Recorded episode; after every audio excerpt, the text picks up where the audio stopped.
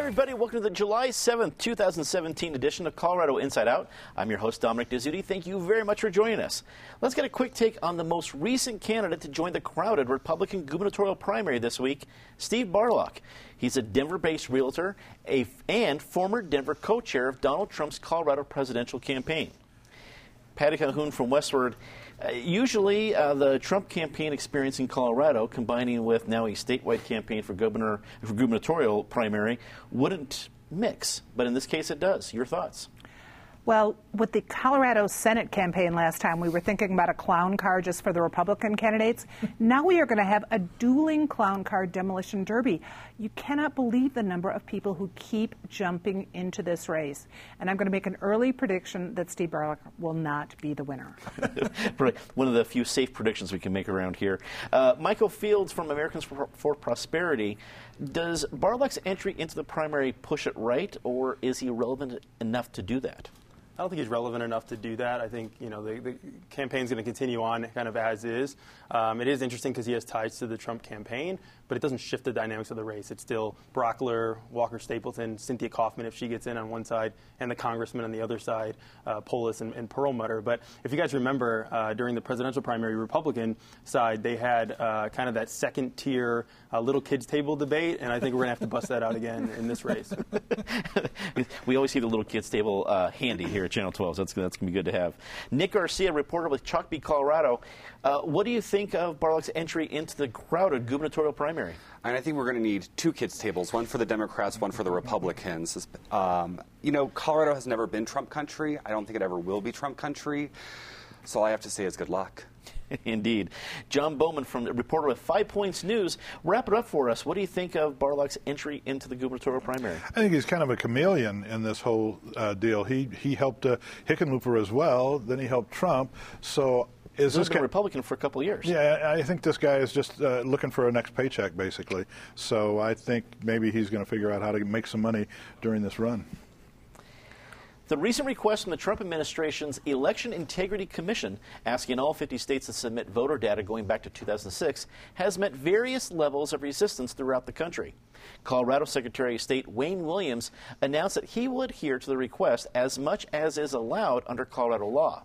Colorado's Legislative Black Caucus sent a formal letter to Williams asking that he not give in to the public records request, saying that it is another form of voter suppression.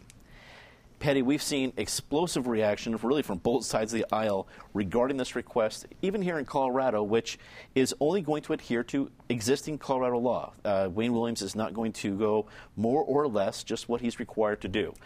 What is your reaction to what we've seen as a reaction to this request? It's not surprising because people are very, very concerned that their records and their own political viewpoints be, be held secure. We have to remember that we were supposed to be worried about Russia hacking into our systems and Russia getting access to what we're doing. Now, basically, the Trump administration wants us to hand over all our records. I think a lot of people in Colorado are surprised to find out just how much of this is open records anyway. I mean, as a reporter or a citizen, you can go look up what people are registered on as. You can see if they voted. You can't see who they voted for. But there's a lot of information already available.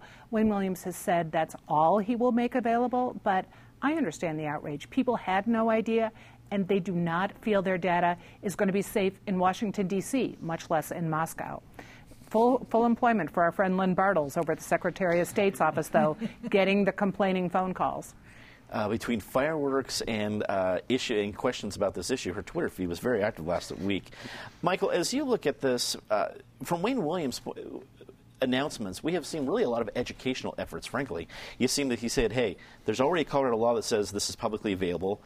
anyone can get this right now. I'm only going to adhere to a law that I, I love that in, the, in his press conference said, I didn't write this law. I'm just in charge of having to uh, fulfill uh, uh, enforcing it.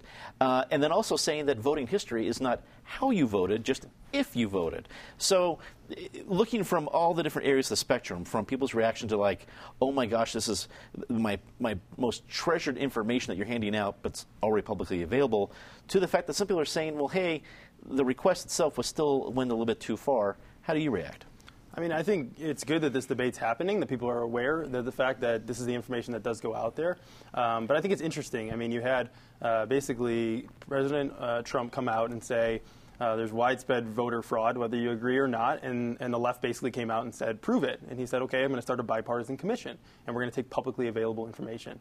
And then people went, you know, went crazy after that. And so uh, I think, you know, to Wayne, Wayne Williams has done a good job of getting out there and, and trying to get this information, saying this is all publicly available. We're not giving them anything that isn't already uh, out there.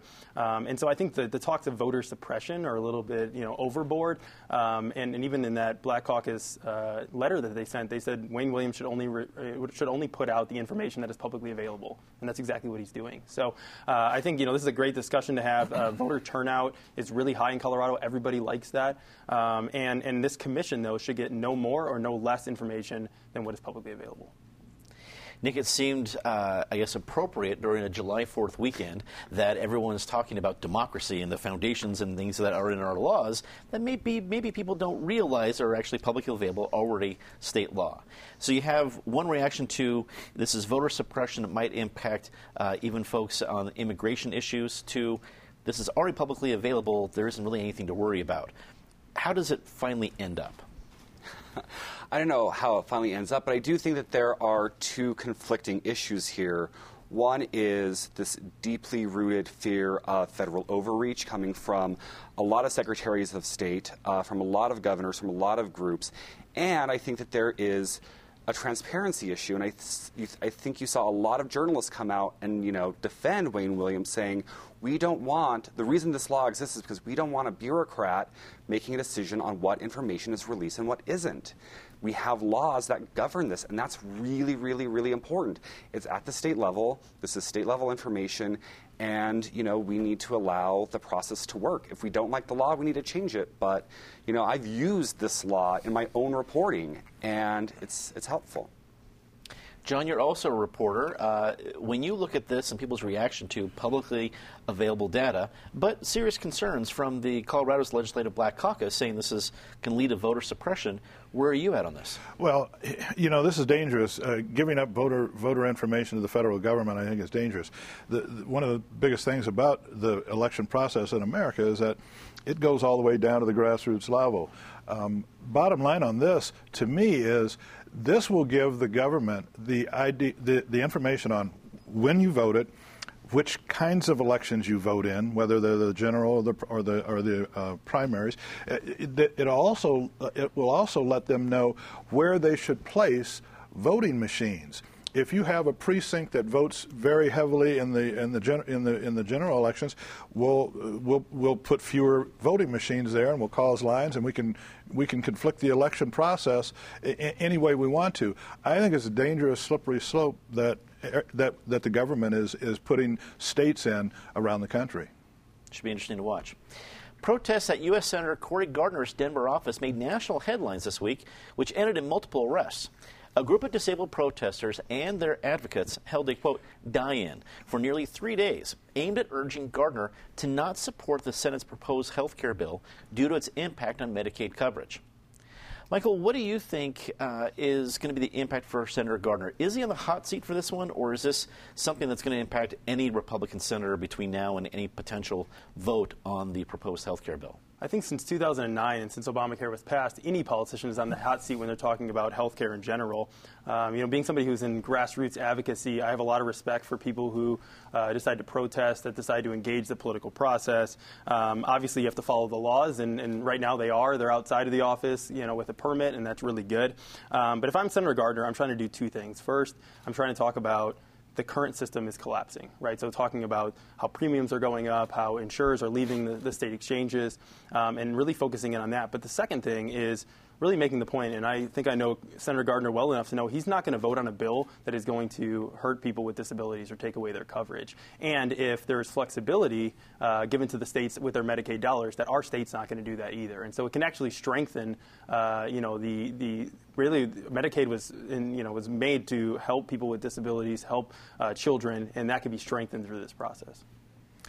Nick, protests of this sort of, really any sort, can make some great political theater, but not necessarily always influence. What do you think about this particular protest? Well, I think it's fascinating that you bring up influence because, as the uh, Denver Post pointed out in their big takeback on this group, one of the protesters at um, Senator Gardner's office was taken away in a bus with using a lift. And it was this group that fought for access to R T D buses back in the nineteen seventies. So this group has had influence not only in Colorado, but across the nation.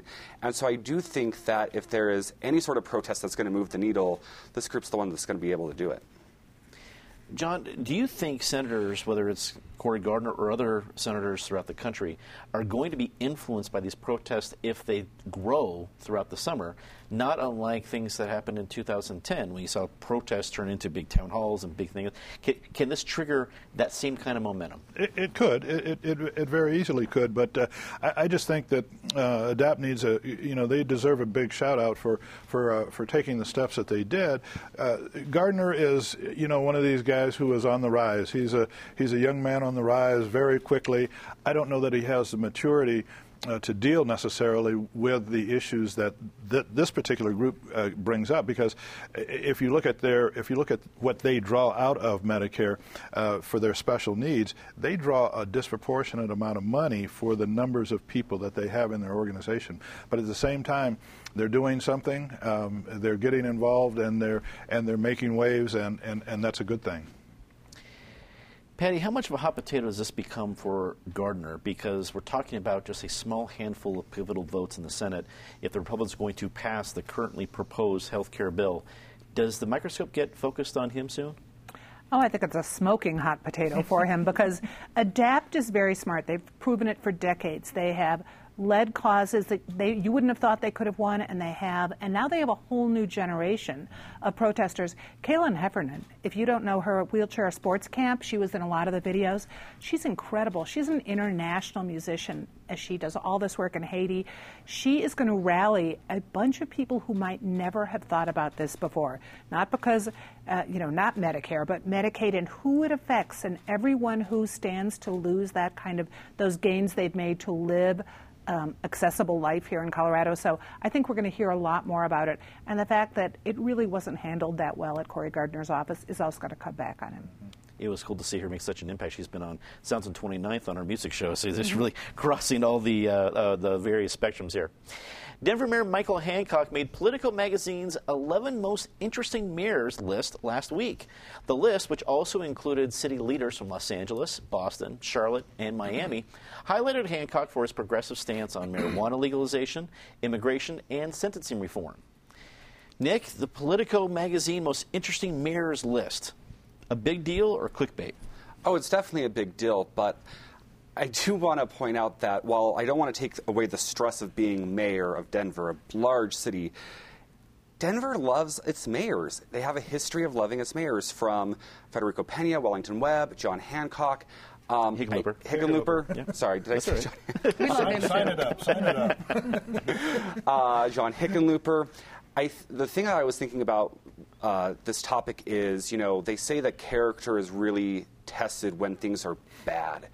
And, you know, uh, Mayor Hancock right now has it really, really, really good. And so I'm going to be interested to watch over the next couple of years how he deals with Denver's rapid growth, rapid gentrification, and how he takes care of uh, the least of the city. That will be the true test of his um, mayoralship.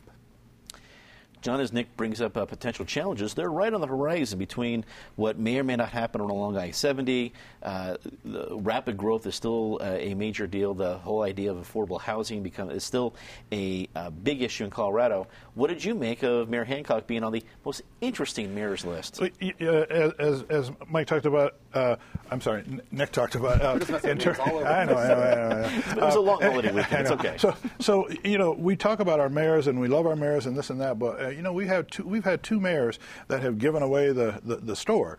We had we had we had one in a few years ago who, you know, is helping redevelop Aurora right now. They gave away Children's Hospital, they gave away the V A, they gave away the University of Colorado Hospital and all the medical schools that go with it. Those head taxes that go with that are hundreds of thousands of dollars, and that has been lost to the city.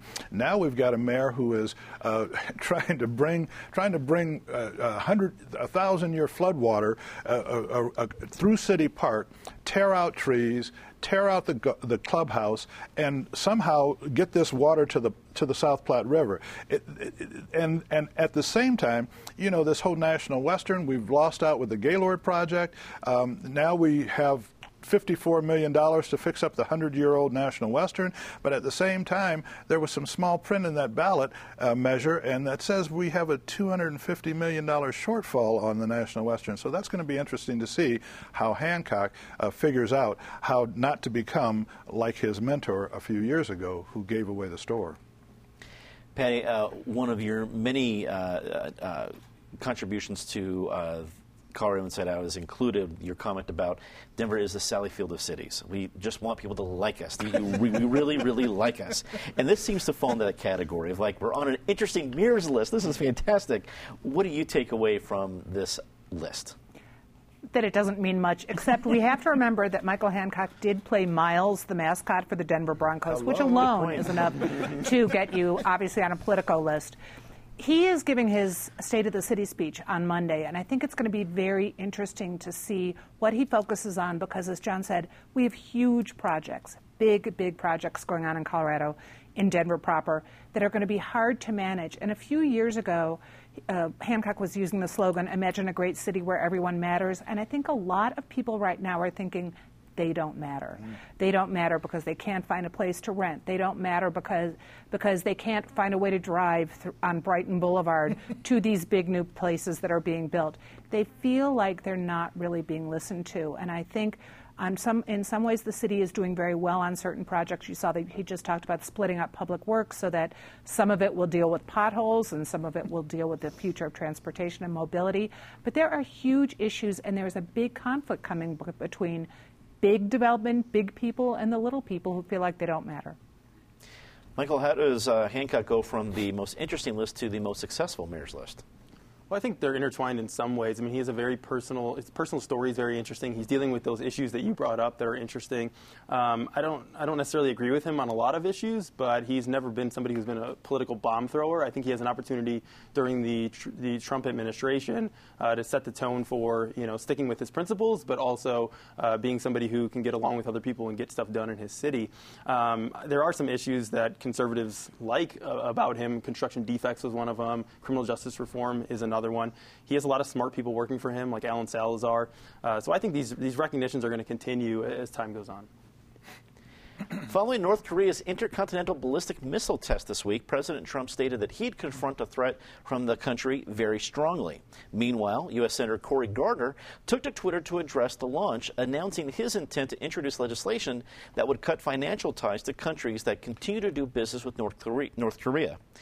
John, seemingly, I mean, it was a Twitter post. We don't see actual legislation, but seemingly that would include the country of China, which last time I checked did an awful lot of business with the United States. Something like forty percent. Something like that. So I, I don't know uh, how realistic. I, I realize we shouldn't take it as a legislative agenda from a Twitter uh, post. But, but what did you the, make of Gardner's uh, in, in these days and times? I think we have to, though, because uh, now you have you have you have congressmen and you have mayors, you have governors saying, let's get rid of print media altogether. We don't need it, and and so. So this is this is this is going to be a very tricky situation. As a couple of days ago, Trump came out and said, "Well, we wanted China to help us with this North Korean situation, but they're not going to help us. We're not going to help because of the trade thing that you just talked about." And so, bottom line on that, I, I, I, we we're in a dangerous position right now because if we don't want China to help us with North Korea, it, who who will, who can? Patty, uh, foreign policy comments about North Korea on Twitter. This, does this impact Gardner's political future in Colorado? Well, let's face it, he's already been attacked by uh, the North Korean dictator for his hair, which was one of the things that made Cory Gardner very interesting, that, you know, the North Korea is obsessed with his hairline. Um, the fact that he actually is out in front about this, make having people talk about it, I think is good. You know, Colorado doesn't have a huge Korean connection, although we've got some excellent restaurants in Aurora. But now, as you're watching Trump in Europe with the G twenty and shaking or not shaking Putin's hand, you really wonder if that group might actually be able to have some sensible conversation about what to do with this growing threat. Michael, does Cory Gardner's comments on foreign policy help bolster him as a Republican U S Senator? Well, I think it's a big part of your job as a U S Senator is uh, to deal with foreign policy issues. So I don't think it's surprising that he decided to come out with a statement. And as you mentioned, that statement was very hard on China. Um, what that actually turns into, we'll see. But I think, you know, when, when President Obama left the office, he told President Trump Uh, that the most urgent issue was North Korea. And I think that would be surprising to most Americans, given the fact that, you know, we're dealing with ISIS and other things in the Middle East. Um, but once they figure out that, you know, these missiles can have a range that could hit Alaska, for example, I think it becomes more serious. So I don't see uh, President Trump and the Senate really sitting around passively. Uh, they've got to figure out what that next plan will be, though. Nick, North Korea is not only physically far away, but I think it's far away in a lot of Coloradans' minds. We just don't necessarily think about that. Things like uh, immigration, other major federal issues are, are top of mind to Coloradans, but probably not North Korea. So when we see a U S Senator from Colorado talk about North Korea, how do you feel the average Coloradans think about that and what their reaction is? I mean, I think that it gives the average Coloradan pause. I mean, this is a growing, mounting threat. The fact that our senator's talking about it, uh, it's on his mind when there are so many other issues to be dealt with domestically, um, I, I think it does give a Coloradan pause. The interesting thing is, is that we have a president who, in the White House right now, who is very uh, isolationist. And it'll be interesting to see how he, with his isolationist policies and stance in the world, takes on these major international threats. And how that all shakes out, I think, will be fascinating to see over the next four years. Should be fun to watch. Let's get to our favorite part of the show, Disgrace of the Week. As always, Miz Calhoun, please start us off. I'm going to go with Mother Nature for the wildfires around the state right now, specifically the one outside of Breckenridge. And when you start thinking about, it seems to be at the moment, um, it's getting contained. But when you think about a town that has become very, very cool, held, out, held on to its heritage, but done a, a lot of really valuable things. Breckenridge has been leading the way for a lot of those mountain towns. It's number one in the country for support of the arts in its size, has a great creative district, a lot of new mom and pop businesses. It is not all chains. There actually is a there there, unlike in many ski towns. So Breckenridge is a real treasure for this state, and let's hope it weathers this. It's really got a lot of attention. It's, uh, just driving through the mountains yesterday, you see uh, a, a lot of resources being put there. I think folks realize the kind of impact that fire can make in that whole area. Michael, the disgrace of the week. Uh, the latest projections uh, for our state's pension system, PARA, uh, it shows that we're in pretty bad shape with it.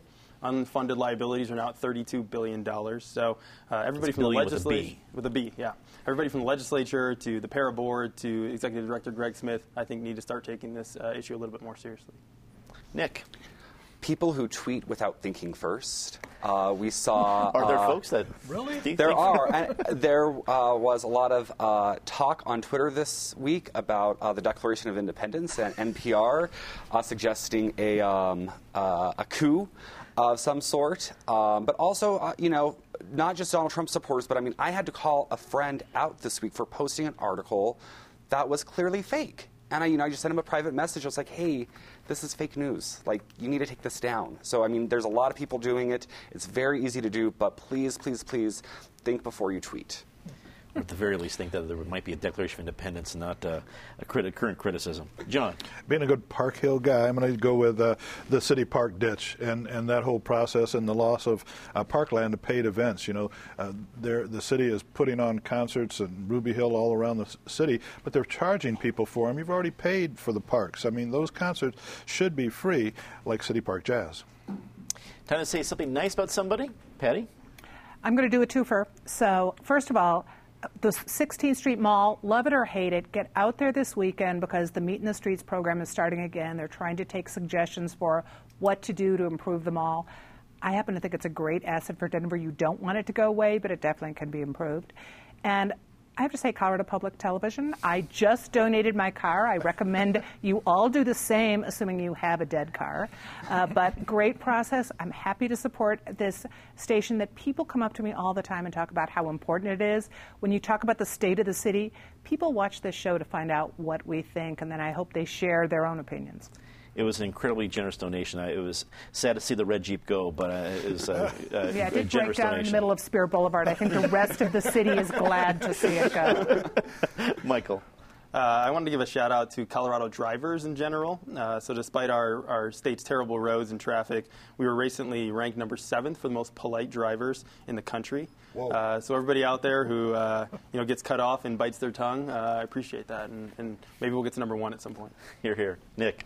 Yeah, so I'm going to take the opposite um, of what I my disgrace for the week, and you know, just uh, shout out to people who are having good, honest civil discourse in person. That can't be. Uh, that's what this country was founded on, and we should do more of it. Here, John. Uh, Miss Julia Greeley. Uh, she is up for sainthood. Her remains were put in the, actually reburied in the cathedral, the basilica, and so um, she is. Uh, she was a former slave. She helped the needy. She walked the streets of Denver. She had arthritis, one eye. I mean, she did it all, and so uh, uh, she's right now waiting for the big guy to call her home. And I would just say on the driving issue, my license plate is U L B F N E, and that's how you talk to people when you go by them. Your vanity plate. You'll be fine. That is all the time we have tonight. Thanks for tuning in. I want to tell you a little bit about what's happening next week. We are very excited about the premiere of the next season of Street Level next Tuesday at seven p m This time we take our crew to Glenwood Springs, the land of water. It's hard to think about any place in Colorado as a land of water, but Glenwood Springs is it between hot springs and the river and everything else. It's a great season. It kicks off next Tuesday at seven p m Be sure to check out all five episodes of the season, kicking off next Tuesday.